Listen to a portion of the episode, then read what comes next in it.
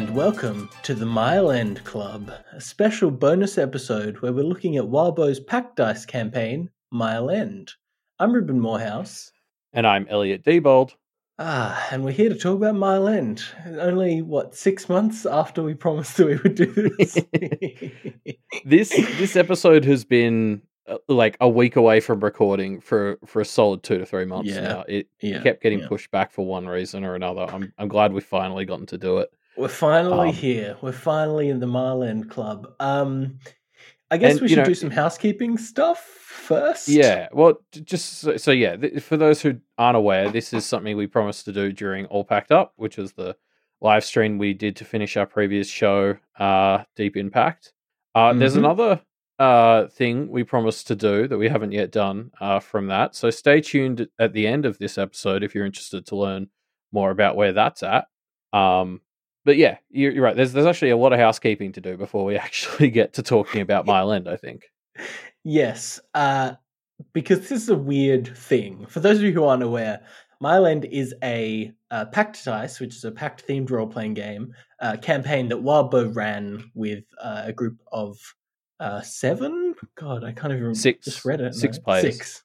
Six players, um, each playing a different practitioner. Um, and they go on a, a bit of an adventure. Uh, but because this is a role playing game, it's kind of different to Wildbow's normal format of stories, right? Um, so eh, there's there's a few kind of quirks that I guess we should outline before we get into it. Yeah, yeah. Well, and, and so first and foremost, um, we're aiming this just for people who are up to date in Pale, as of where this episode's slotting in in Pale Reflections as feed. Finishing arc Um, four is where we're up to. Right yeah. now, so. Uh, and, and you know that that's just because that's where most of our audience is at uh, right now. Um, and also, uh, Pale has gotten to the point where you know you all sort of have an idea um, about you know stuff, general stuff about practitioners. Um, I, I will say there's like maybe what you could consider like general world spoilers in this, uh, but you know that's just maybe like some extra practitioner types that we haven't quite encountered in Pale. Um, Yeah. That said, some of these weren't in Pact either. So it's just, you know, Pact Dice really expanded on the world of Pact, and so is Pale. And so this is kind of like, you know, stuff that doesn't really tell you anything about the stories specifically, just, you know, maybe some extra details about the world that shouldn't really affect you. But if you're paranoid, you know, yeah, heads up. One one other thing as well that we probably should have mentioned a while ago. Um, like we've said, this is safe for Pale readers, and I think Mile End is safe for Pale readers. Do be careful if you're a pale only person and you're jumping into the Pact dice documents. Uh, some of those do reference examples from Pact, um, I believe. Like you know, it might just if if it's talking about a specific type of practitioner, it may reference a character in Pact um, Right. who was of that class or something. Uh, so so do be a, a little bit careful there. I, would also give just a general piece of advice to to people who haven't read Pact but have read Pale, which is go read Pact. It's pretty good.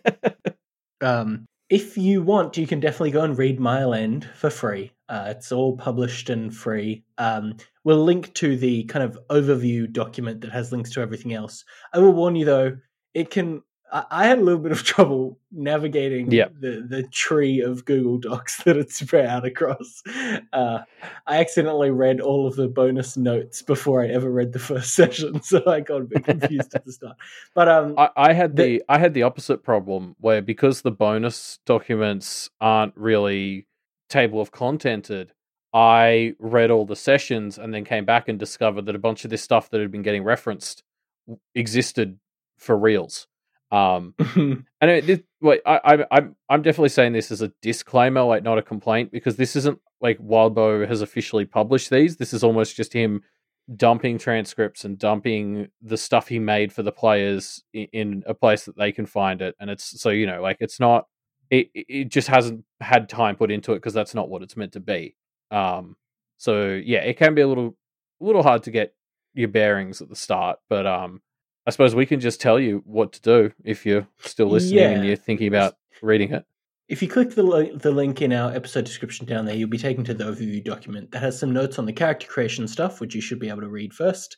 Uh, but then there is also uh, a link near the top of that document that has all the sessions. Um, basically, as you read through the sessions, every so often someone will mention, "Oh, I found these notes on blah," and then you can be pretty uh, pretty guaranteed that those will be down in this overarching document, down a few pages. So yes. if you read through the sessions and every so often you come to someone saying, "Oh, they found some notes," you'll probably find those notes in the uh, in the in the doc. Yeah, basically the way I read it, um, once I sort of figured out what was happening, is I had the the s- it's the second page of the main document open in a tab, and that's the one that has links to all the sessions and links to all the character sheets. Which I would actually recommend reading the character sheets before you read like you know any of the sessions or the bonus stuff because the characters are all introduced you know all at once. It's not like a written story; they don't all get time to to shine in the way a normal story does. They all they're all thrown in together, and you know the the players all sort of knew where everyone was at when they started, and so you need to read these things to be at the same level.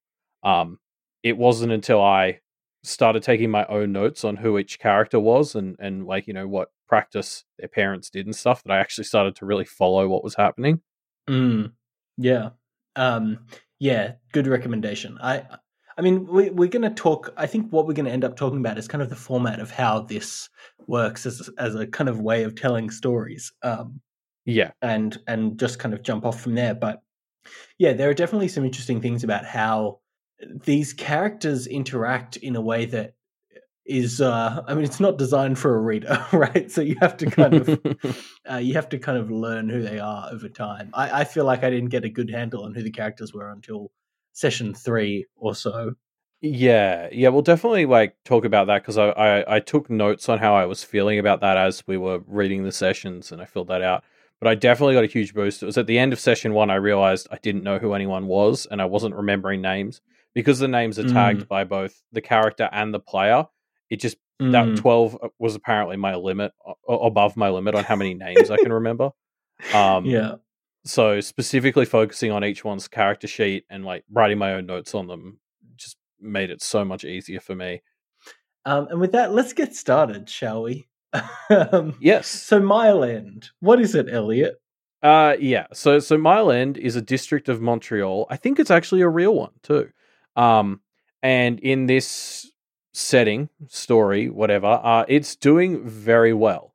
And basically anyone who's anyone knows why. There's this uh fortnightly party held by six hosts. Uh and the hosts are these families that basically seem to control the region. Like in, in a normal world you'd assume some sort of mafia uh like power control situation since this is you know the other verse we know that's because they're all practitioners um but yeah basically uh our player characters are actually uh six children like one from each of these families which i thought was a very neat concept Yes.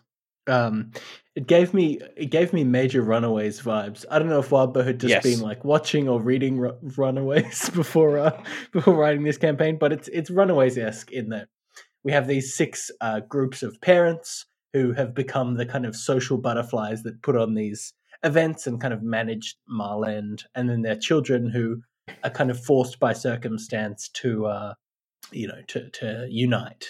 i feel like an idiot i hadn't made that runaways comparison at all and now that you said it it's like how did i not make that comparison it's Yeah, so I'm it's surprised. so there that's that, yeah that's ah. yeah man i may as well just have introduced it by saying it's runaways but in the other verse in canada It's Canadian Runaways, yeah. um yeah so b- before we actually dive into the session, so can we talk about the character creation just a bit um Yes. because i think that's the coolest part of Pact dice Oh yeah, I agree. I, I remember when we did all packed up, we did our. I mean, it wasn't Pact dice, but our Pact RPG campaign, and I remember the the thing that I loved the most about Pact dice that we took into that was the character creation, where you have this weird like, um, bidding on skills and abilities and all kinds of really cool things that set up kind of natural conflicts even between, uh, even between like allies. You know, the the player characters who are ostensibly allies to each other are are in conflict by by virtue of the way that they're doing their character creation. It's great. It's such a good system. yeah i i really like so it we won't go into the full details here it's it's there to read if you really want Yeah. But as Reuben said, the the core of it is that there's multiple steps where players uh, are bidding for certain traits. So you like you might bid to be the person who is the strongest or the cleverest or something. Like I'm butchering the the actual attributes here. Mm. Um, but yeah, yeah, like you know, you don't just sort of say, "Oh, I'm the barbarian and I have these stats." You have to bid with the other players to get access to strength or something. Um, and that not only helps you build a bit of a rounded out thing, but there, there's all these extra rules. Like if two people ask for the same thing at the same level, um, they either have to figure it out or they can flip a dice, and the person who wins wins it, but they get some bad karma. Um, Mhm. and just like having karma in this is so fun. Um, it's such a great like TTRPG mechanic. I, I think I said that like a hundred times during uh Deep Impact, but Mm. um yeah, like it's yeah, it's it's a very cool character creation thing, and and of course, uh, Wildbow added in some extra home rules uh for this campaign, which I thought were worth talking about because um the the biggest one is that Wildbow gave the characters, oh, sorry, the players, the choice of their characters either being age thirteen or age fifteen, yeah. And it was like if your character was aged 15 you got more like skills like more sort of i don't know stat points um but you have less room to grow uh whereas the people who choose 13 they get to like they, they have less skills but they have more potential and they also get good karma which i thought is a nice perk Mm. And uh, but only one person, only one player ended up choosing to be uh, 13 years old, which I thought was quite interesting. Yes, uh, Gale, played by Camptus, uh, I think was the only one who took up on that. Which I also thought was funny because I think Ga- uh, we'll get into this, but Gale, right from the start, is probably a the one who's least likely to to make good use of good karma. Yes. um, and or uh, actually, he's probably the one who needed it the most. So maybe it was yeah, true. call. Maybe that's what Um, it was. Yeah. or or eh, but B also like Ga- yeah, Gale's the one who probably so far was getting the least out of the extra versatility because Gale just goes full bore for the specialty offered to her by her parents, which we'll talk about because it's very fun. Um, Yes. and I, I think that was the right choice. But uh, yeah, yeah. Um, while we're talking about the characters and the creation, should we just give a quick, uh, brief overview of who the characters are? yeah, I'll try and keep this brief because if it just turns into us listing a bunch of info, um, Yeah. uh, I Go don't read wait, the uh, docs if you everyone will get that. Yeah. everyone will tune out. Uh, but yeah, uh, so there's there's Tara, um, who's played by the White Duke. Uh, so Mm-hmm. her parents are heartless um practitioners, which we obviously know from Matthew in Pale. Yes. Um, and yeah, uh, Tara's like a bit of a mean girl. Is sort of how I summarized her general uh aesthetic. Yeah. Uh, then we have Jojo Justafort, a great name, um, who is played by Cold Gold, uh, who actually isn't the direct child of uh, their family. Uh, their parents uh, died, and so they've come to live with their aunt and uncle, who are the hosts. Um, they they definitely seem to be a bit not in the kind of high society vibe, uh, which is a, a fun kind of beat. Um, they seem the most chill and nice to me, which made me connect with them almost immediately. Um, their kind of uh, practice is uh, sympathy, so you know connections and and building and manipulating those connections. Yeah, yeah. It, it, it's probably the one I, I feel like I have the least grasp on uh, at the end of this campaign as it stands. I mean, JoJo's interesting because uh, there's a lot we'll talk about and, and where this campaign ends and how much more there was, I, I feel, to, to do with it. Like, it's a shame that it had to end. Um, JoJo strikes me as the most of that because the, the idea so there, there's hints that JoJo's parents may have kind of run away from the rest of the family and and raised him in Mm. New York to try and get him out of this bullshit. And um, yes, there's even hints that their death may not have been an accident. Um, so yeah, like there's so much cool mystery to build there, and then like especially because why why was Jojo chosen as the heir when his parents have actual kids? exactly right. Yeah, There's there's like a whole story there that we we haven't found out yet. Um, and you're right, Jojo's just compelling because he's the only one who didn't grow up rich, so he's got this kind of like you know uh, God, what's that Will Smith show? The one Fresh Prince. Fresh Prince. Yeah, um vibe like which you know i just sort of enjoy seeing the normal person who is sort of having to put up with all these snooty rich kids. Well, yeah. Apart from uh, Sherry, who is another character we'll talk about in a second. Yes. I, I think Jojo is the only one who seems like nice. Yeah, that's maybe that's, that's a yeah. bit harsh. Um. Anyway, let's let's continue on. Uh, next, we have June Bell, played by Orf. Uh, June is kind of gives me vibes of like the the person who you could see in fifteen or twenty years making a bid for president. You know, they're the um, they play the game, they politic, they do that kind of vibe. yeah, Uh, they're not a bad uh, person, definitely, but they seem to be always about, um, you know, pl- playing the game. I guess is the best way to describe it in my head. Yeah, like the like June is always nice to you and is nice to everyone, but to to sort of get social credit, not to like there, there's this vibe to June of it's like oh uh, he's not he's not necessarily doing it because he, he thinks it's the right thing to do uh just morally he's doing it because he knows if he does lots of right things he's basically getting good karma essentially um and and and it puts him in a better position later Yes, and then he's put into this world where that kind of manifests literally, and I think that's really interesting. And Yeah. especially in the fourth session, we have these moments where June is actually kind of forming a real connection with uh with Gail and Tara as well. And it's this weird dynamic that I found myself really enjoying. Um where June is kind of actually forming human connections with people, and I was kind of getting really invested into it. Um anywho. Yeah, uh, no, I, I completely agree. Uh, and one thing we sh- we should also mention, uh, June's uh, parents uh, associate with Fairy. Uh, so June's Hooray! June's practice he gets access to is a bunch of glamour, um, and it's the brighter courts of the Fairy, so Gilhame esque, I guess. Um, He's referred to So as a fairy mage a few times, right? Yes. Yeah. Um, so, like again, th- unfortunately, this campaign didn't go quite long enough for us to fully grasp what that means. He, so far, has basically just gotten access to a bunch of like a couple of handfuls of glamour and has used it in cool ways. But um, we didn't actually get to meet uh the fairy that he Mm. associates with yet, which is a, a, a big bummer. Again, like like Jojo, it's like, oh, I wish there was more of this. Yeah. Um, next up, we have Bobby Hall, who is played by Side Zero, who I think is maybe the most interesting of the characters. Not the most likable, but possibly I the most what- interesting.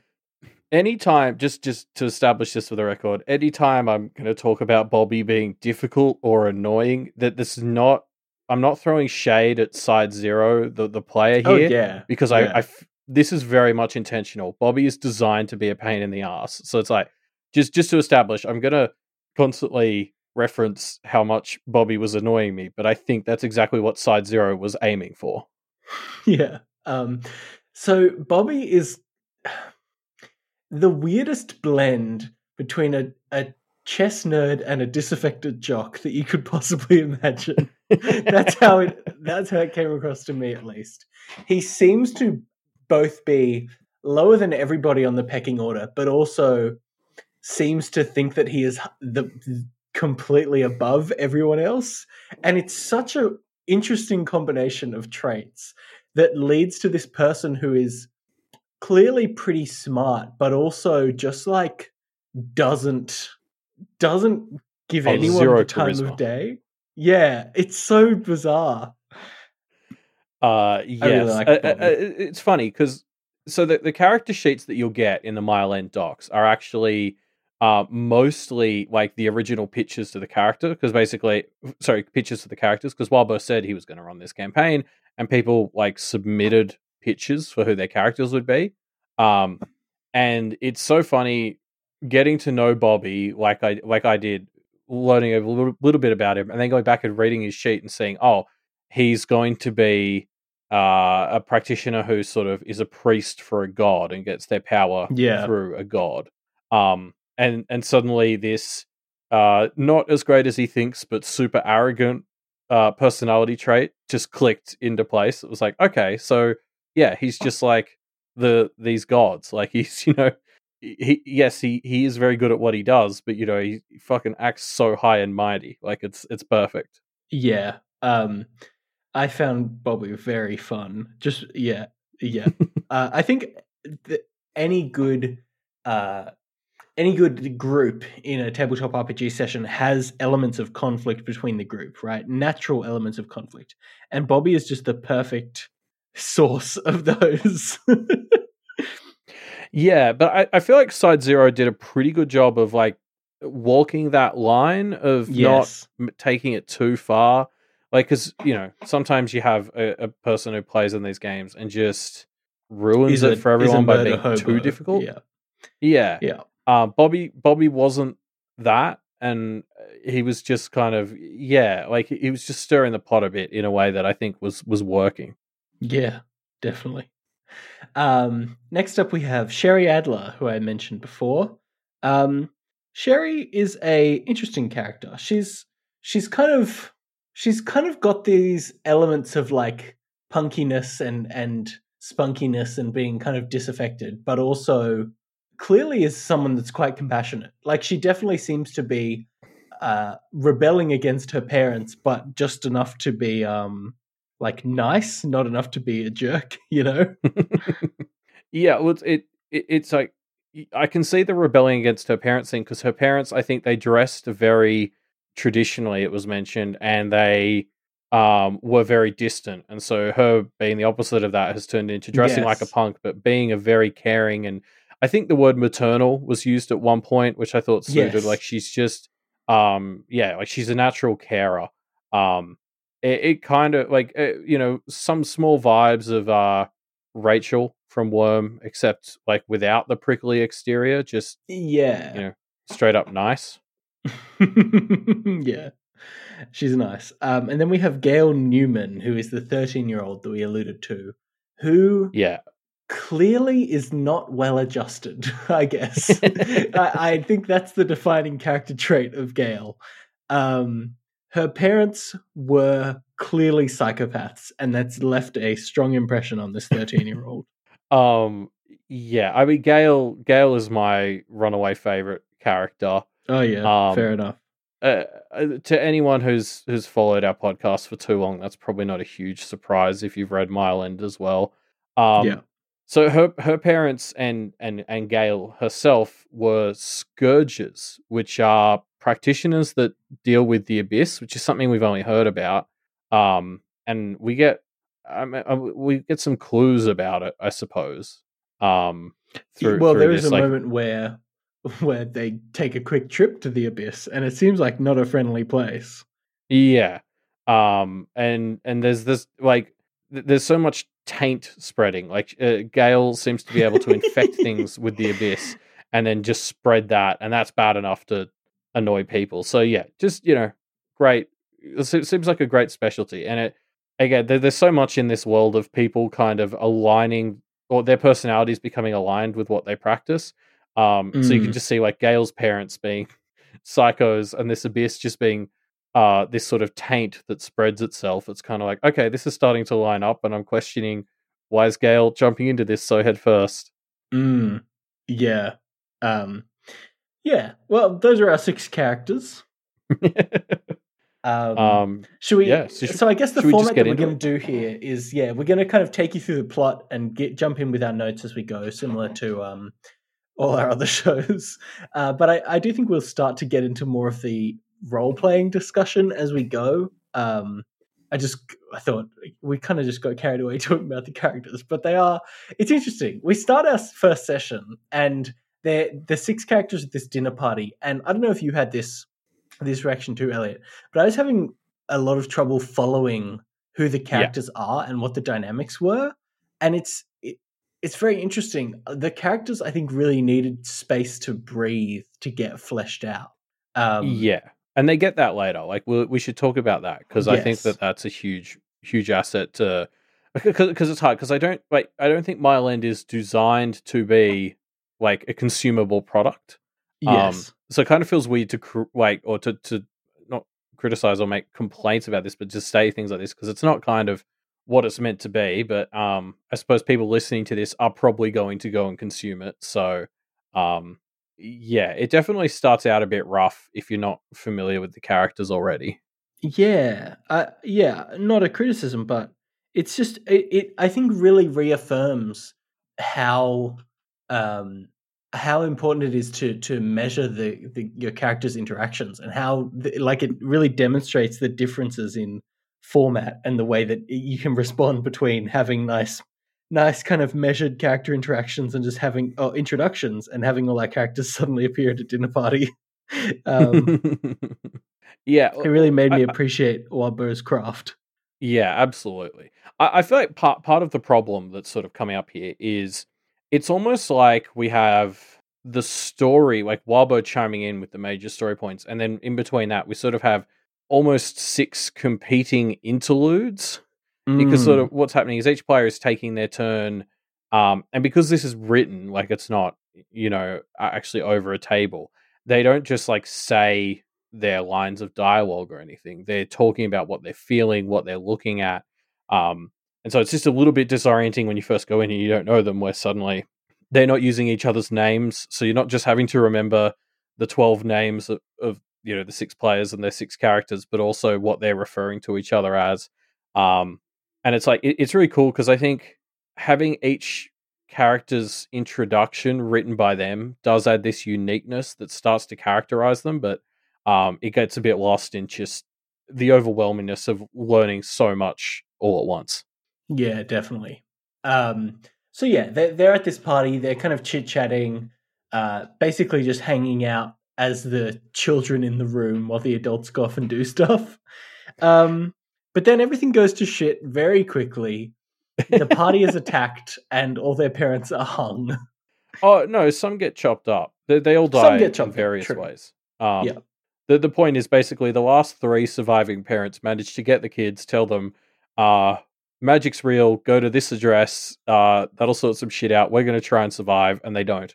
Um, yeah. They in fact only last about ten seconds after managing to fart out that speech. Um, and yeah, and then I guess the kids are off to try and get to safe harbor. Yeah. Uh, the, the, then we basically descend into a chase scene where uh, the the characters are running away, and uh, are being chased by by another, and finally make it to the safe harbor, this shop, only to find it's not as safe as it seems. Uh, well, it is, but weirdly, the owner there has been killed, and uh, all we have is this ghost, this ghost of of the shop, basically. Yeah, I, I mean, I, like this was the moment where I was like, "Oh yeah, this is wild Wildbow DMing," because the one thing that we've had to hold on to for this whole session since the shit hit the fan is if you can make it to this address, that's sanctuary, it's protected, nothing can get in, you'll be safe. And they walk in, the owner's lying on the ground with his throat slit, and there's a ghost of the building itself with its eyes gouged out. and so you sort of like, yeah. okay, so much for fucking so sanctuary. much for that. Yeah. um, yeah. Like that was um, a very that was a very wild Wildbow moment for me. yeah, it's good stuff, isn't it? Uh, I love this chase sequence. I thought, I mean, of course, this this tracks in hindsight, but the way that, um, and this is something that I think is we've kind of touched on some of the weaknesses of this format. Here's what I think the major strength of this format is: when Wildbow is playing a malicious universe out to get you, it lands so much harder knowing that it's not characters that he's made that are probably going to work out fine because it's a story. It's mm. six people who, if they make a mistake, this is a hostile universe that is out to get them. And it just feels so much more real when the characters are real people, even though it's, you know, I'm reading this after the fact. I have, you know, as much influence over it as I do over reading Wildbow stories. But knowing that he's you know out to get them in, in, i mean he's you know what i mean right like knowing yeah, that yeah, there's yeah. people at the other end of this and not pre-planned characters just makes it feel so much more tense in a really tangible way yeah like i think you know there's no doubt that like uh what's it called actual play or real play or something like yes shows ha- have taken off over the past like five years um mm. and i think like a big part of that is is because or, or for me, like when I'm watching Dimension 20, which uh, I'm doing a lot at the moment, um, it's experiencing the story with some of the people in the story is just a very fun mechanic um, for a, for a medium, and, and I think that's basically what's working here. Like in this fight scene, is there are wrong answers, and like Wildbow kind of knows what they are, but these players don't. Um, yes. and, and like dice rolls uh, are just great as well. Like uh, I think it's Bobby who does a poor roll roll to dodge an attack, and then he gets his leg injured, and that's actually that carries through for the rest of the campaign. Um, yep. So like it's those real punishments, which again, like in the in the written story, I'd feel oh, it's part of an arc, or, or like you know, it, it all it's all something that's sort of in place. Whereas in this, it's just like oh shit, this hurts us. Yeah, it feels like well, we'll make the the pale comparison, right? Where the the trio in Pale have got resources and they expend those resources as they go, but I never really feel like oh they're going to run out, or if they do run out, I know it's going to be part of the story. Whereas in this, it's they've got a specific pool of resources and they're churning through them, and it's like, you know, shit, you might be fucked. Yeah, it's just a different kind of like stakes. Um, yes. That you get in in these actual playthings and and that you get in this. Um, just as a side note from this, I also really enjoy. So part of the transcripts that have just been put in these Google Docs is um the people requesting whatever bot was in the the Discord to to do their rolls. Um, so like you know, just you, will sort of get like Wildbow saying, "Oh, uh, this other is shooting an arrow at this player," and so then you'll see like the player, and it'll just say like, um, you know, the White Duke says roll for good dodge, uh, and then you get to see what their roll was and um, like the reactions from them and the other players when the roll's particularly good or bad. It's it's just a very fun, like fun way of engaging with the world. Like because it, it's just a cool way of delivering it because it's like okay, I know that this other is about to attack this player. And then you get this rough number that kind of represents how good or bad it went, and then you get to find out what happened. So you sort of get to set your expectations in this one way. You're like, "Oh, this is going to be bad." Um, it's very fun. Yeah, yeah, it is. It's it's good. Um, also, uh, the, the comments by the players are just a fun bit of personality. Like, uh, you know, roll for please draw a circle good or something. Like, just, just fun. Yeah, I enjoyed that too. Um, all right, so uh, next session, session one point five, is the awakening ritual. Uh, so the group awakens. Uh, they they use a I realize you've called them the Menders, which I've just noticed is short for mile end. I was like, what What are you talking about? Yeah. Um, Does that work? Is that good? The yeah, the Menders. The six Menders use a special variant uh, with seven pillars of human existence. Um, so some of the ones we've already seen from from Pale, and two more for Light and Dark. Uh, to to kind of awaken as a group. I, we should mention seven because there were meant to be seven of them. We. We find out kind of what's happened to the seventh, but it's clear that's a a plot point that seems like it's going to pay off more before the end of this story. Yeah, I got the same vibe. Like it's been explained, but not like fully to my mind. It's been explained, like, but it hasn't paid off, right? Yeah, yeah, yeah. Um, but yeah, so there was meant to be a seventh, um, and yeah, more. But uh, like, so, so yeah, this is cool. So their their parents have decided that to unify the next generation, they were all six of them going to awaken, or seven, were going to awaken yeah. together. Um, and, and so obviously, like that's cool, kind of. But it, like, what I love about this is it's so different to the awakening that we see in Pale. Um, like for starters, as you mentioned, there's these two extra pillars of human experience. So like, because mm. the the pillars of human experience, that was the stuff where it was like you know the woven object and the skull. The skull, and it was like coin, you know, yeah. one was fate, one one was death, one was like war. Um, it, that's so interesting to me because I would have thought, like when I first saw light and dark in my head, I actually put them with the elements. Like I assumed they were the same ring as mm. fire and water. Um, but they're not. They're like you know, light and dark are part is part of the human experience, I guess, which makes sense. You have highs and you have lows. Um, I'd just be interested to like that's something I want to see explored in a whole story. like um because the light and dark weren't present at all in Pale. Um yeah. as parts of the awakening ritual. So it's super and in fact they're not even in the main circle in this. Like Wildbow's got pictures of it and it's sort of off to the side. Um yeah, there's uh, there's just so much cool s- stuff to look at here, and like so each of them has to sit in one of those seven pillars. Like one sits in fate, one sits in death, one sits in light and dark. Um, got like we could almost sit here and analyze what it says about each of them. They're in that one, but yeah, yeah. Um, so yeah, they they do their awakening, and there's this weird moment where they all hear uh, five instead of six heartbeats. Um, so that's pretty It's very fun. wild. Yeah, it's and it's another perfect example of some stuff that just works better when your other characters are real people because these kind of betrayals and twists feel so much more real when they're secrets from you know even the players about what's going Yeah. on. Um, especially when it's another player betraying the group because in general they're a party and so these are sort of people you're trusting um like me as a reader and the players as as players are all sort of putting a bit of trust and connecting with this other character so to have one of them potentially be keeping some kind of secret is, is just Yeah. very fun Yeah, it's so good. I love these kinds of twists when it's other people playing the characters. this is definitely one of those twists that works a hundred times better in this format of, of actual play than it does in like a normal story. Yeah.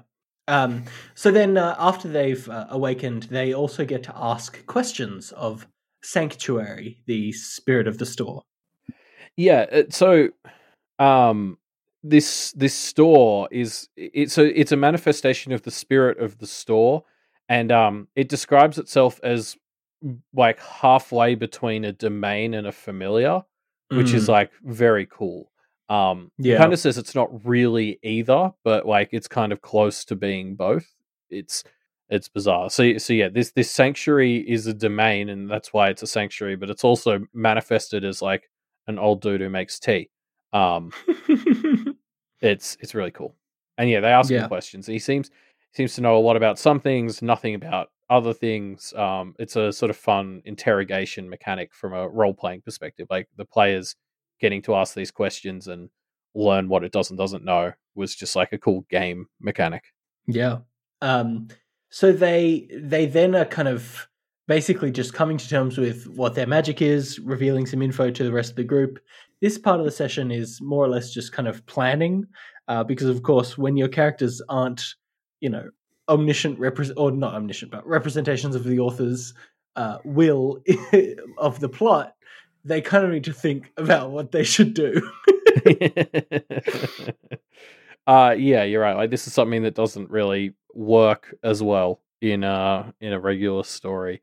Um I think my favorite thing about this though was like as five of them are kind of like learning how to use their sight, which again Wildbow Mm. starts to describe how their sight works to them and it's it's really cool and unique, just like it is in Pale. Um but so as five of them are, are freaking out, learning their sight, learning some basic magic, uh, Gale uh, is just sitting in the corner, spitting and bleeding on paper and like folding it a bunch. And this Yeah. was like a little plot beat that just worked so well on me because it was like all of the other players were clearly super interested in it, but they ha- they were they were having to force themselves to stay in character and not focus on it so much. And it was just very fun watching them like start every one of their messages with I took a quick glance at Gale, but then I had to keep doing like what my character actually needs to do. Um, Yeah. and, and I mean, what they're like, Gale just chimes in. Like I, the Camtist was sending about a third as many messages as everyone else, and it's just like everyone else keeps having conversations. Then it's just like Gale keeps folding the paper and cuts her hand again. It's like, what is going on? yeah. Well, well done stuff. And then, of Um, course, the reveal of it is I still don't fully understand what they did. Uh, they shoved the paper into their eyes, and then their eyes disappeared for a bit, and then they grew back. Um, and they're black. now. Yeah.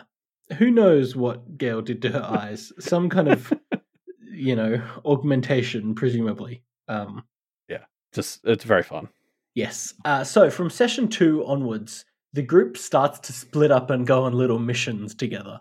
And I think this Yeah. is an this really helps the format of it because it gives the, the characters usually groups of three that go off and have little adventures together. And they all worked for me really well. The dynamics of them, the players really uh, flourished a lot more when it was three three people in a scene. I thought.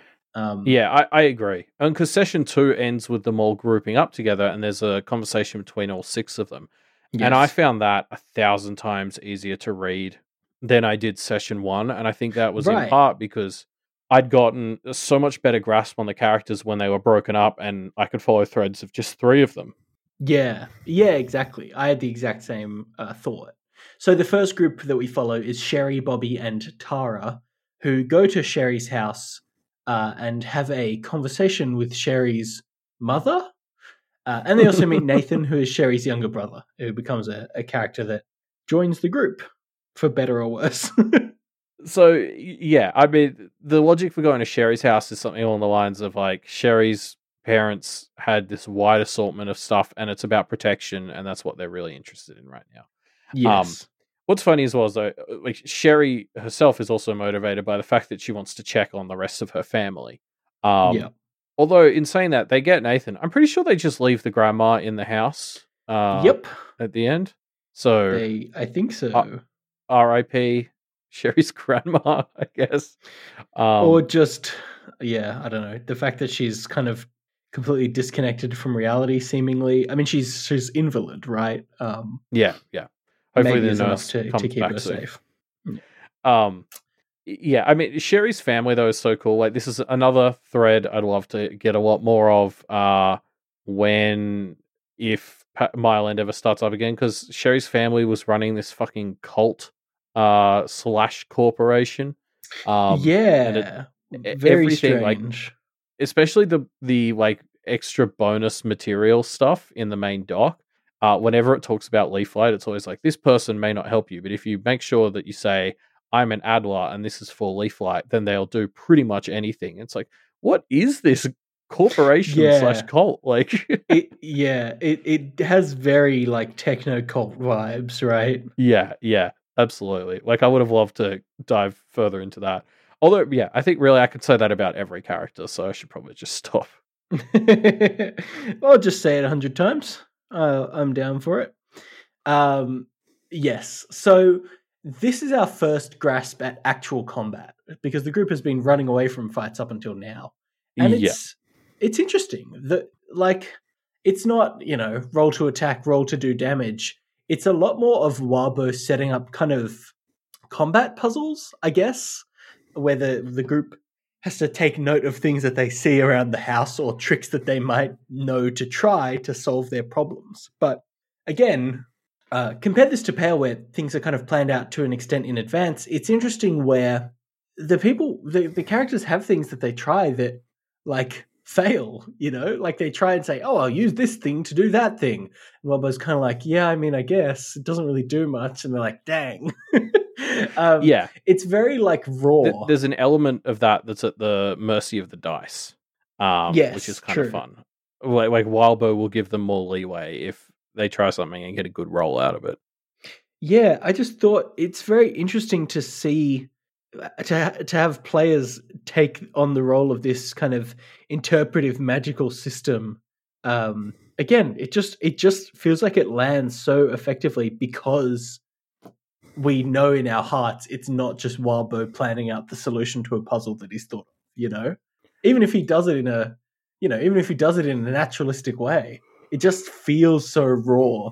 Uh, yeah, I completely agree. And and like um like again, as alongside Karma, this is sort of reason why I always felt that the other verse was so perfect for a, a role playing game because um the combat in this like at the end of the day, all magic is about convincing the spirits.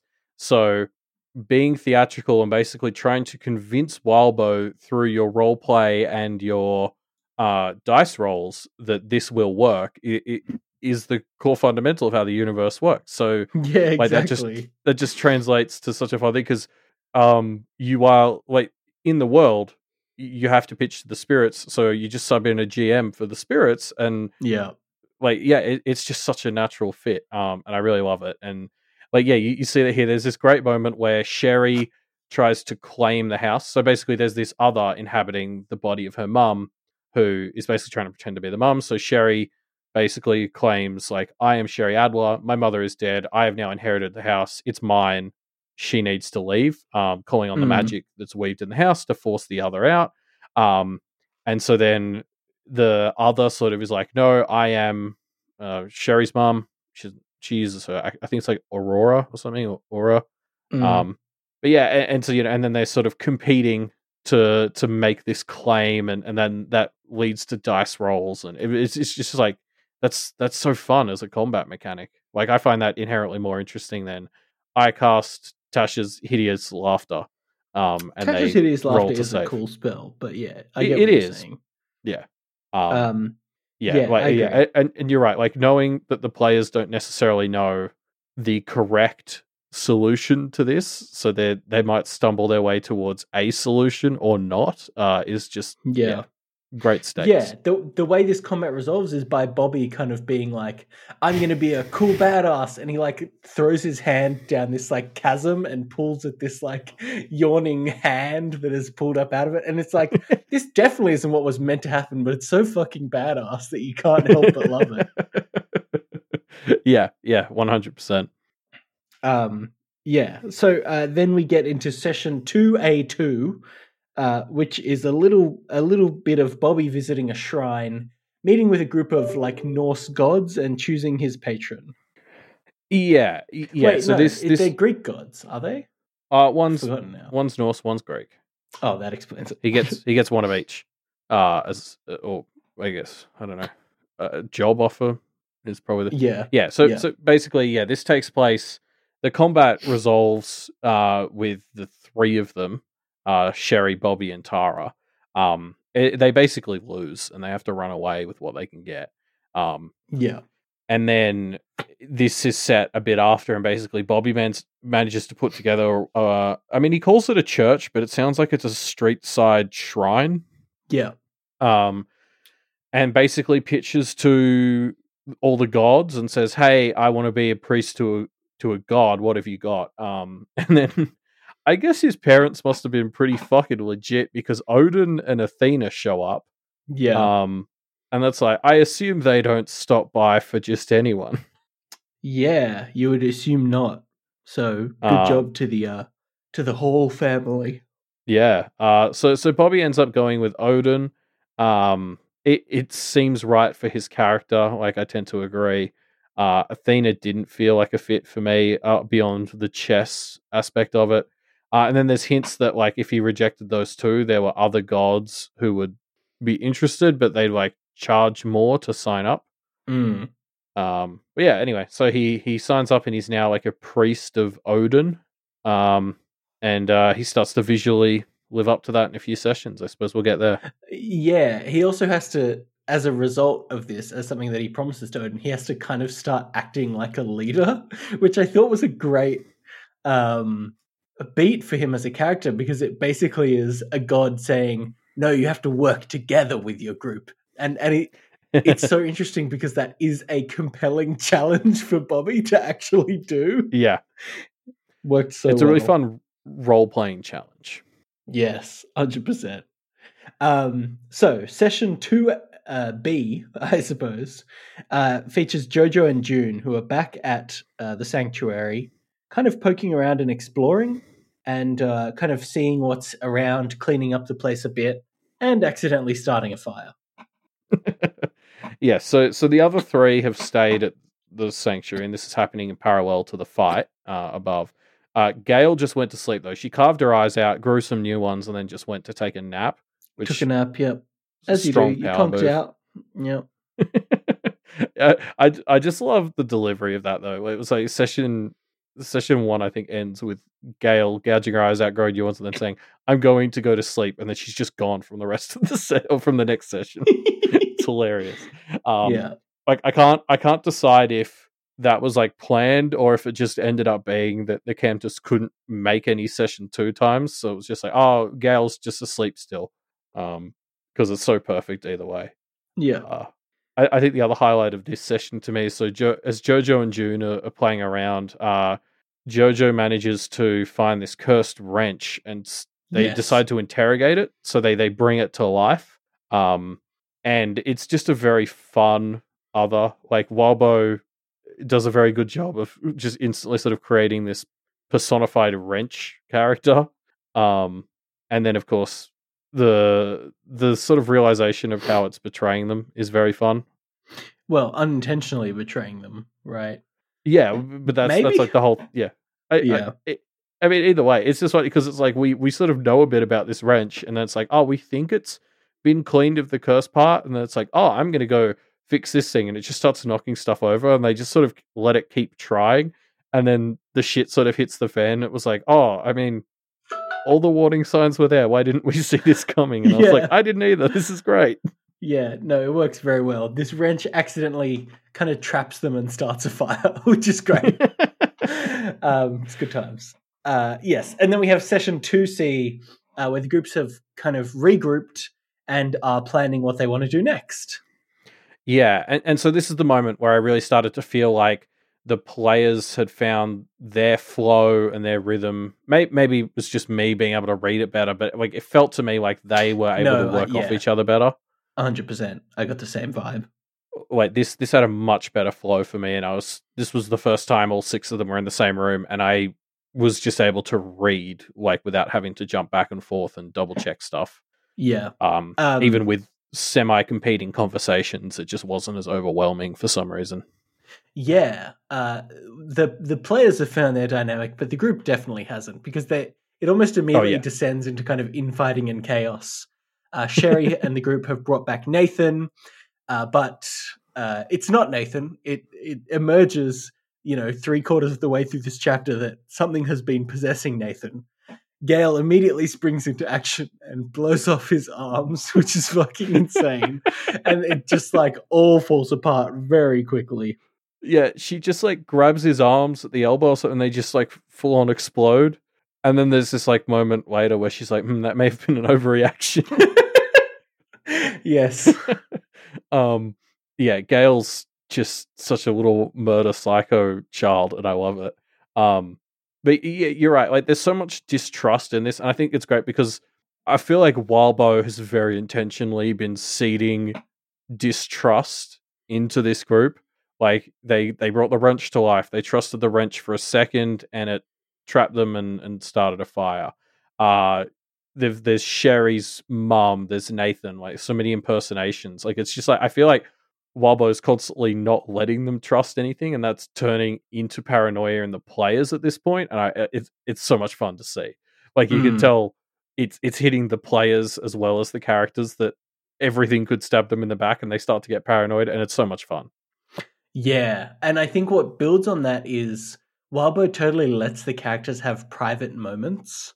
Um, Yeah, you know, the characters have different sets of information that, that the players don't, but the characters do. And then there's these beats where things happen, like Bobby and June go off and have a side conversation. And for a while, they're just off doing their own thing, and we're just sticking with the main group. And we let us hear what this side conversation was. But first, we hear it from them as they go off and come back and then recount the beats of the conversation and this weird kind of d- change in dynamic between the two of them. And it's this really cool vibe of like, Wildbow's willing to let these individual characters be completely individual entities in a very interesting way. yeah, it's it's really cool, and it's something I wish shows like Dimension Twenty or something would do more of. Is is have uh stuff that the players where the players don't have all the information because inevitably it does sort of affect decisions when players have information their characters don't. Um, so I actually really liked this, especially as a reader, getting to go down and see these little Yeah. private conversations. Um, like you know, as the as the reader, I want all the information, but I like knowing the players may not have it. Yes. Um, it, you know, it's it, it'd be very easy to overdo this sort of thing. Like it's it's to be used sparingly, but um, I liked seeing this here. Like the the Bobby and June stuff was great, and I'd love to see. I would have loved to see a bit more of stuff like this, where Yeah. as as groups split off, there's just little secrets that are maybe being kept from some of the other players. Yeah, yeah, um, yeah, definitely. Uh, so they end by kind of planning what they can do in the next session, session three A, which starts with Jojo and Gale heading over to Jojo's house to scope it out. Of course, on the way there, they are attacked by a puzzle box boy and some goblins. Yeah, yeah. Um, and, and so the way they get to Jojo's house as well is Jojo's cousin, uh, B, comes and picks him up. Who is And the, she ends up the being- daughter of the, these Uh, the- parents, right? Yeah, yeah. And so she's basically she becomes the second person who gets dragged into this by our our group of six. Nathan being the other. Um and they're both sort of being set up to be uh, black guards at the moment, which is sort of the term um, they use for when you keep someone who can lie around. Like, so you keep an unawakened person and you use them to lie for you as a group, um, Yeah. which is like a really cool idea. But I feel like in Pale, we've been told so much. It's a huge risk bringing people into this world. And this group has already done it twice now because it was just a bit easier than trying to, you know, distract or dissuade them. And I, I can't help Mm. but wonder if that was something Wildbow was planning to uh like hit them with later, like, you know, put these these black guards at risk and and have those be massive consequences for the the players if they don't sort it out. Mm, mm, yeah, yeah. I I do like that they've pulled them in. Um, uh, uh, yeah, I do love that that they have the autonomy to pull them in. I guess is what I'm thinking about here. Like, Yeah. it just feels again very authentic. It, like that's the thing that I love the most about this is it all feels so authentic in a really lovely way. Yeah, it's a good word for it. Like having people experiencing the story alongside you who are playing is just it really adds this layer of organicness to to the story. Yeah, yeah.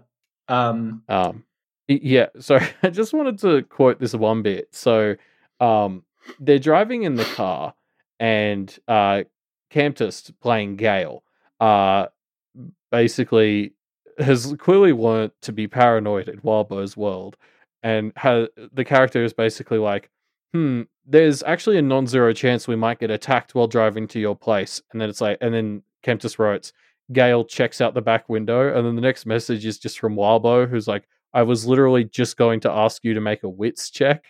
Um and then Jojo decides to do that anyway and rolls a 1 um so, like again, just a hilarious organic moment that you sort of get here, where Wildbow was getting ready to sneak attack them, and then Gail's like, "I'm going to look out the back window," and Wildbow's just like, "Oh god damn it!"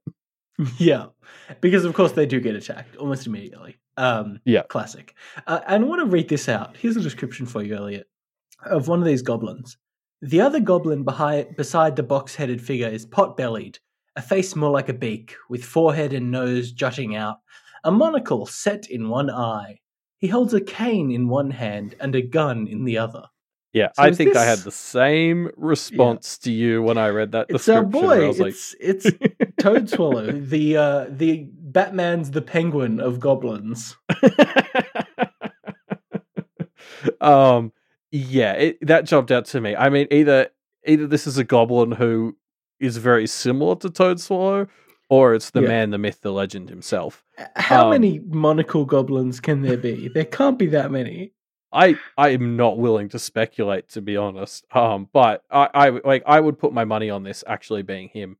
I don't know when Mile End is set relative to Pale because this Mm. is halfway across Canada, I believe, from where Pale's And happening. uh, Toadswallow seems a bit more uh, like a lean, mean fighting machine than he does in uh, Pale as well. Yeah, well, remember in Pale, we're seeing him through the perspective of characters he's sworn not to hurt, and also he's sworn to be like chill around. Yeah, Whereas true. this, like this is mean. This is mean Toadswallow that we don't see uh in Pale. Mm. Uh so yeah, I don't know. Yeah, I I, I definitely I, I'm gonna I'm gonna call it Toadswallow until proven otherwise. yeah, fair enough.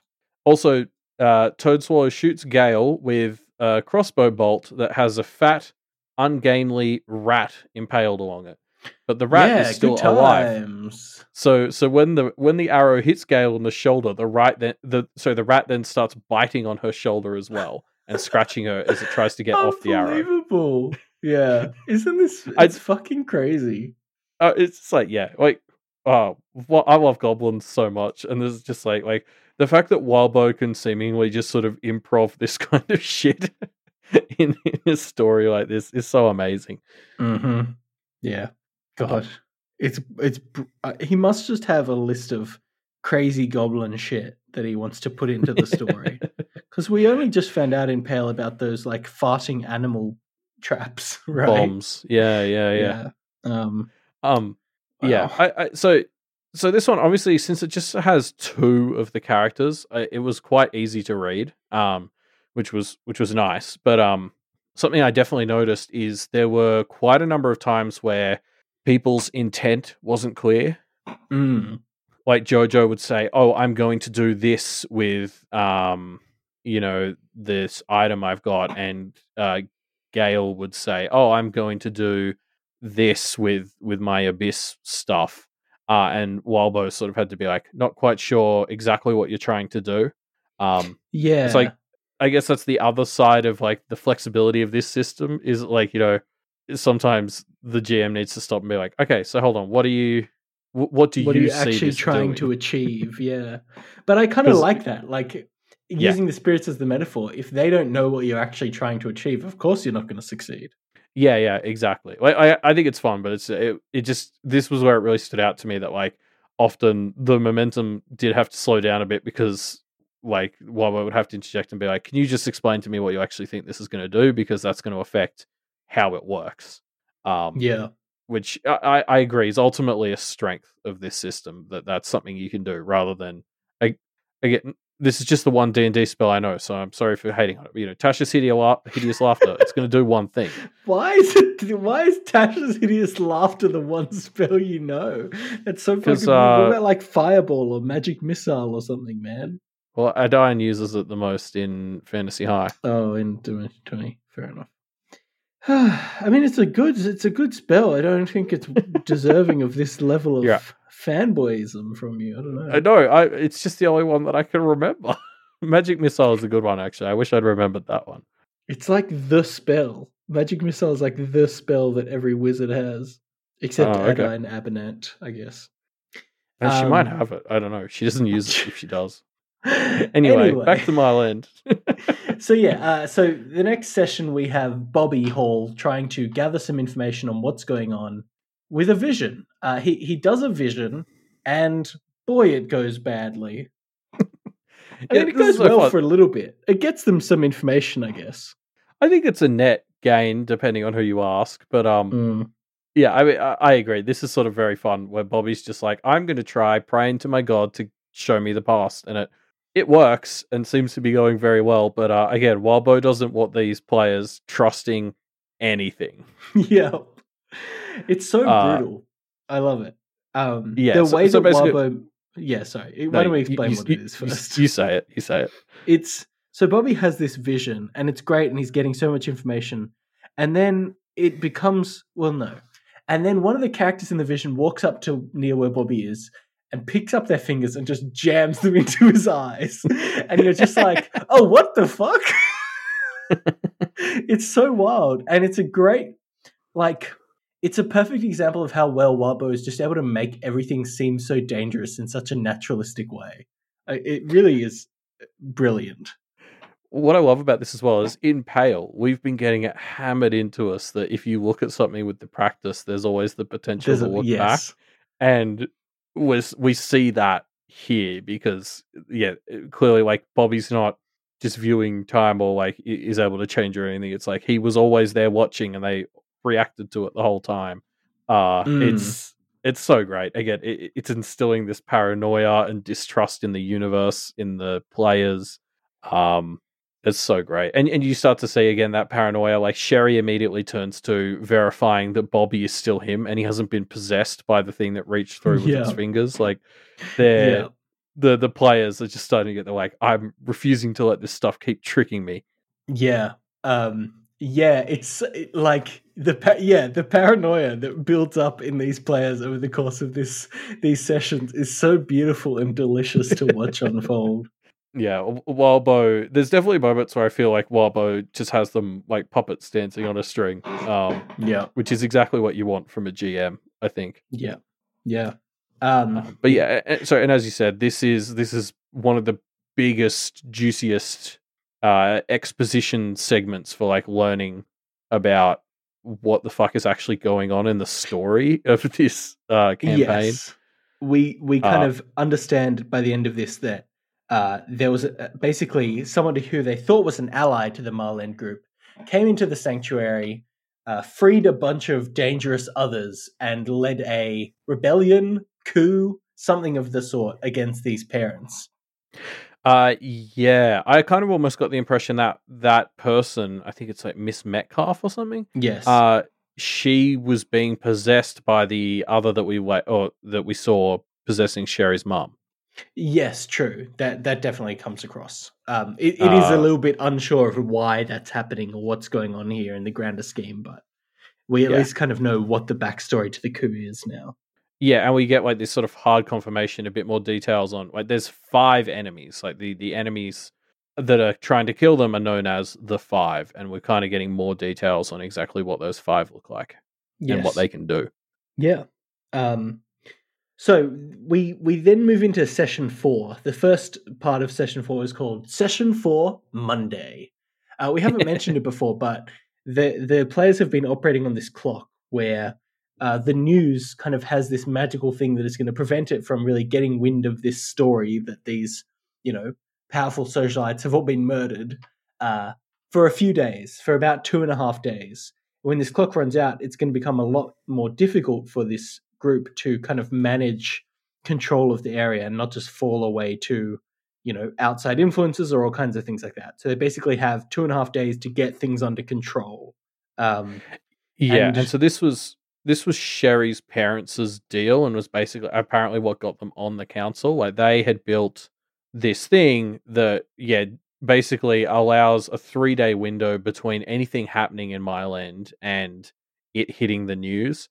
And that basically allowed this council of their parents to control everything because that gave them a three day head start on managing any crisis.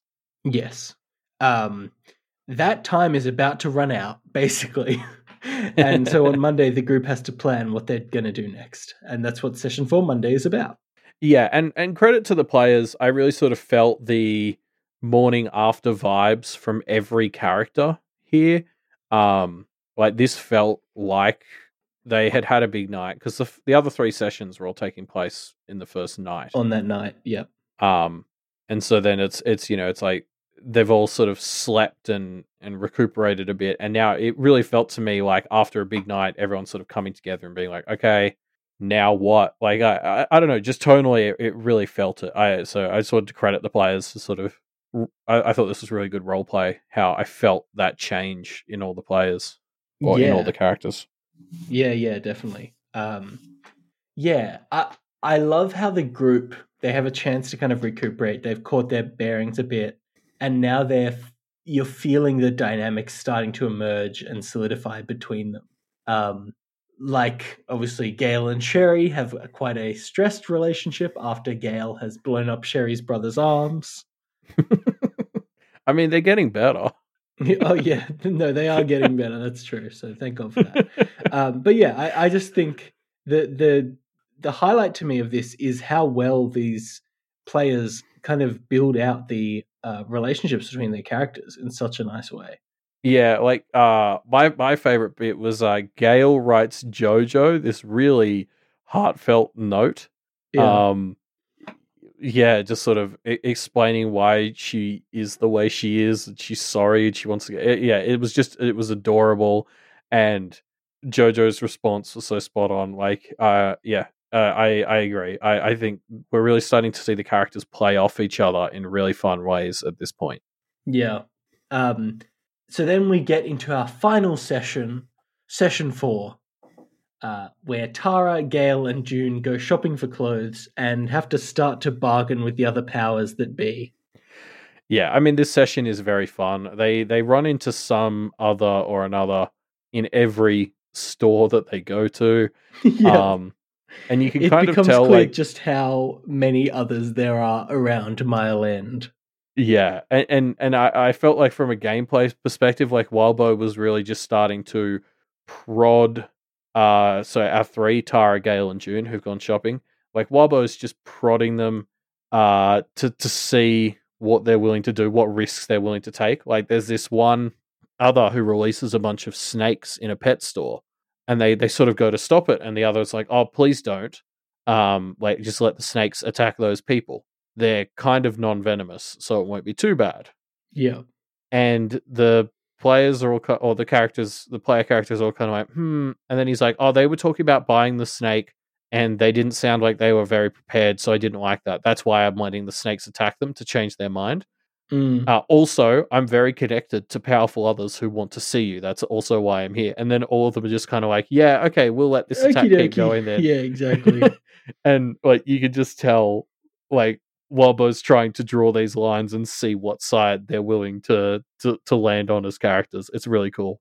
yeah, yeah, definitely. Um, Like as a kind of soft challenge. Uh, it's like, well, are you going to start something or not? Yeah, where where is your morality going to fall in this situation? Uh, also worth mentioning, uh, they're in the pet store because they need to buy animals to kill. Uh, Yep. Because Tara and Gail both get a lot out of animal carcasses for their practices. Yay! Yeah, there's a weird moment where they're speaking with another other, and the other's like, "Oh, I'm going to go hunt somebody," and they're like, "Oh, can we have the leftovers?" Yeah, I was like, yeah, I think it's "Oh." Gale. yeah, weird. That's. Yeah, it doesn't. Yeah, Gale like negotiates for some leftovers of a body, and the other's like, usually I consume the whole thing, but I suppose we can work something out. It's just like, okay, sure.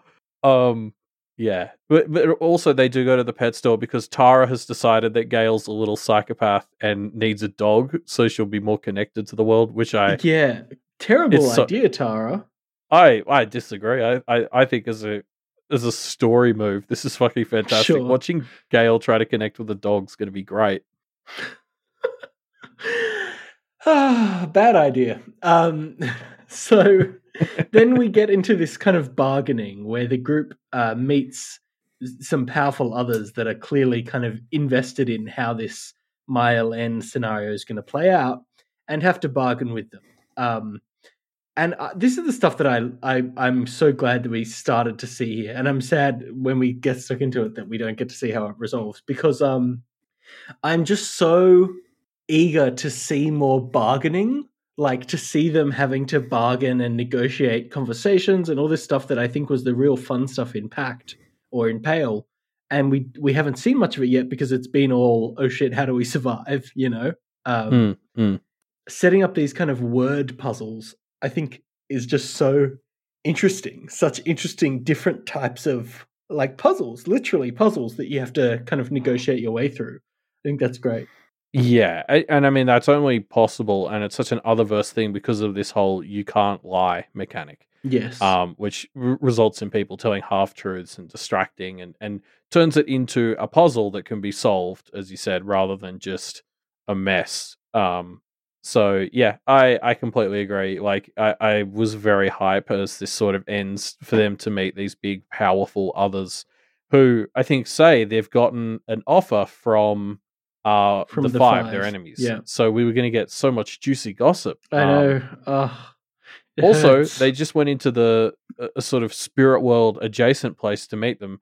Uh, and Gail carries her dog in, and the the dog basically does a snowdrop and becomes Yep, an other a- dog. Exactly. Uh, and uh, yeah, so this is where it ends, basically. I guess to to to let everyone down, it was just like the it. I I really felt like things were really hitting their stride I in know. sessions three and four. Oh my god. I was getting so invested, and then it just ends with this dog doing a snowdrop, and I was heartbroken. yeah. It's so tragic because you re- I really was getting so invested and just when it's getting so good that's it. That's the end. Oh, sad. yeah, I, I like because I, I, mean, you know, I saw Wildbow talking about trying to start Mile End back up, but I think it was like at the start of the year, Mm. and I assume it's not happening while he's already writing Pale because I like, I think doing something like Mile End while writing like a story like Ward, it's it's like a break, you know, to dip into these other universes. Like now. He runs PHO Sundays um, while he's writing Pale, which is like you know his a, a chance to step into a different headspace for a bit, just probably for his own sanity. Yeah. Um, so I couldn't see something like Mile End or even Poke uh, going anywhere while Pale is running. Mm. Um, and then you know my concern would be by the time Pale finishes, Mile End might be too far in the distance to come back. So I'm not, I, I'm, I'm not getting my hopes up that it's coming back, but uh, I'm sad that that's probably the case. Mm, yeah, no, I agree. Um, it, I suspect if we, yeah, I don't. I don't think we'll get Mile End continuation. I think maybe Wildbow might revisit it and like flesh it out a bit more, but not as a you know a role playing thing. I think it would be more of a you know oh there's a, a part of Pale where they go and visit this other place in Montreal and see what the situation is there and meet Jojo Justafort. Or just have a throwaway line about this this council in Mile End and this happened just in some extra material in Pale to sort of wrap it up. Um, yeah, Yeah. like I feel like I feel like by the time Pale's ending and Wildbow is maybe jonesing to do something like this, if he ever is, it'd probably just be at the point where you just start a new one. Yeah, no, I agree. Mile Um, End 2, but the 2 is backwards and looks like an S and makes it called Smile End. And then, whoa, twist. You know, Sure, that's the twist. I can't wait. Yeah. Speaking of things coming to an end, oh no, wait, we should talk about the bonus documents, shouldn't we? A little Yeah, bit? yeah, we really um, should. There's this basically, Wildbow wrote a lot of stuff for this, stuff that he gave to the players. Um, basically, collections of miscellaneous documents and bits and pieces. Uh yeah, like I think I already mentioned, but like uh, God, I'd love a sort of table of contents for this stuff because it's just sort of spread over sixty pages of this Google Doc, and sometimes I didn't know stuff was there until I'd read way past that session. Um, but it's such cool stuff. Like this almost feels to me like this is this is proto um like extra material from Pale. Mm. Yeah, no, definitely. Um, you know, he wrote out a full dramatis personae, like details on every person that existed. Like he basically wrote out a bunch of stuff. It was awesome.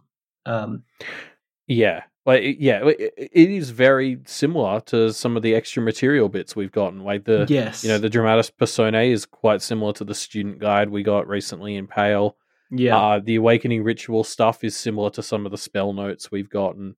Um, like they, we've gotten bestiaries, which kind of feel like some of the notes on others. Like it's all very yeah. you know different and prototypey versions of a lot of the extra material stuff. I think uh, the one part that we haven't seen an equivalent in Pale of is these interview notes, which basically read like Wildbow's own little versions of SCPs, where he has written out like transcripts of interviews that Mr. Martin, the owner of the shop who dies, uh, has done with these others that were kind of passed into his care to be kind of purified or disposed of or whatever. Yeah, we, we haven't fully established. His whole thing was that people would bring him cursed objects, and he would sort of slowly purify them of the curse and try to keep the power. Yes. Um, and that often took the form of manifesting them as as in, like or incarnations and interviewing them to try and understand the ins and outs of how they work. Um, which is just such a cool idea. yeah, and leads to some very compelling interviews. Uh, yeah. Uh, I mean, yeah. Like these, these things are just so fun. They they haven't gone anywhere at this stage in the story. No. Um, but kind of almost just like the extra material in Pale. I just love the shit. Like Wildbow's just so incredibly capable of just seemingly throwing out insanely cool world building for this other verse. Uh, and that's a, what a lot of these are.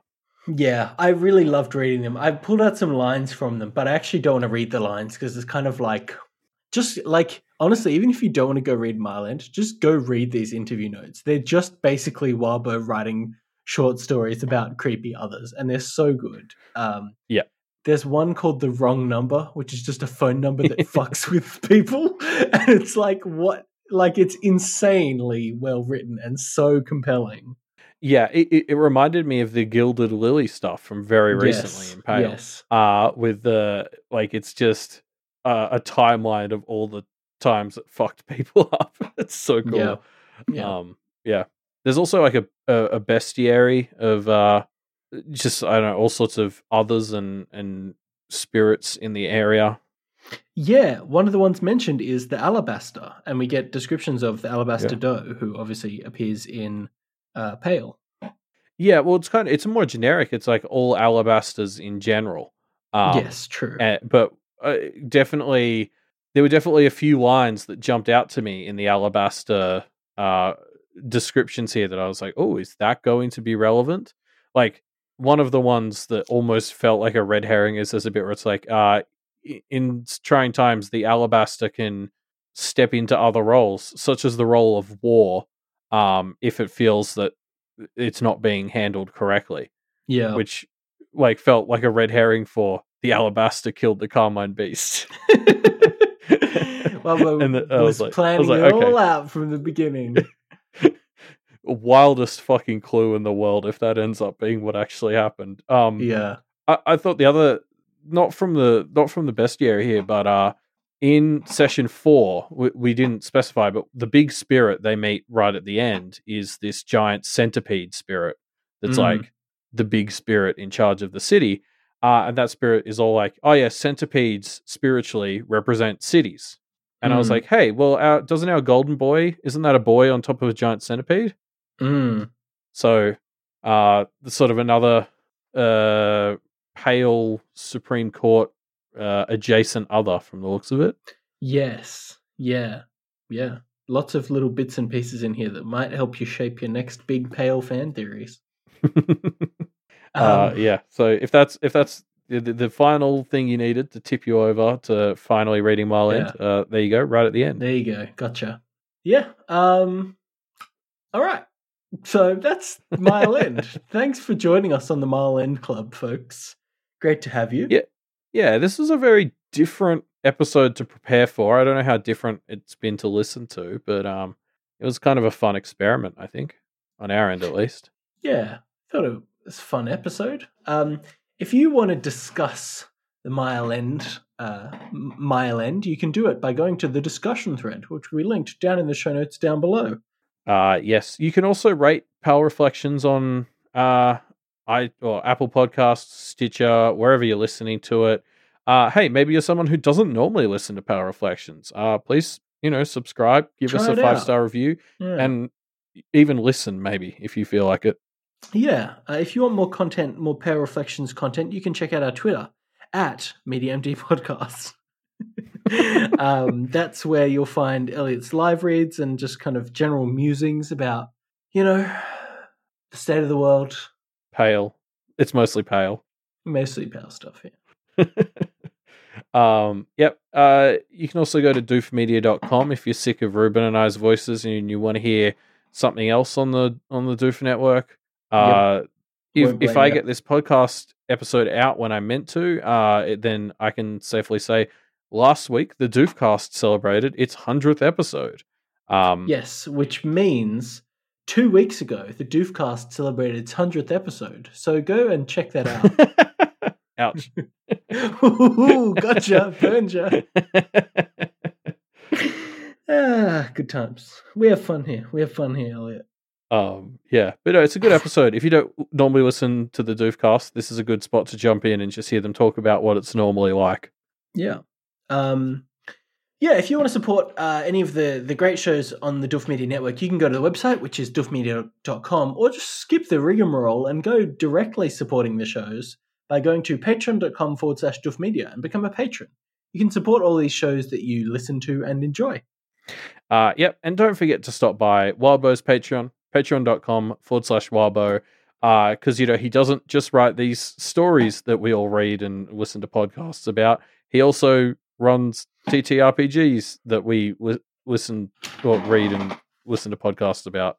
So throw him mm, some Yep. money if you can. Yeah, and I guess that's the end of the Mile End Club. We've reached the Miles End Club. The the, the last mile. The last Final mile. mile. What, what's that movie? Closing Anyway. mile, we call it. See ya.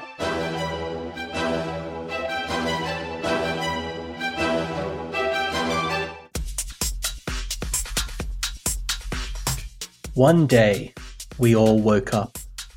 We knew our names, we knew each other's faces, but we didn't know our history. Humanity had fanned out across the stars, and nobody could remember when. We knew one thing, though where we came from. Looking at our maps, the known universe was a ring, and in the center of that ring, there was nothing. Consulting the spirits, speaking with our familiars, attempting to divine more knowledge, it all came up empty. We had come from somewhere, deep in the blackness, and it was no longer there. We lived on the outskirts for a while and had started to build new homes and lives for ourselves when it started to spread. People kept waking up and missing pieces of their history. We eventually figured out that the blackness was expanding, swallowing up settlements that were too close to it and erasing them. Humanity did the only thing it could do in the face of an unknowable threat. We ran. We continued to venture further and further into the unknown, never stopping for too long. Humanity lives its life on the run. Welcome to Pace.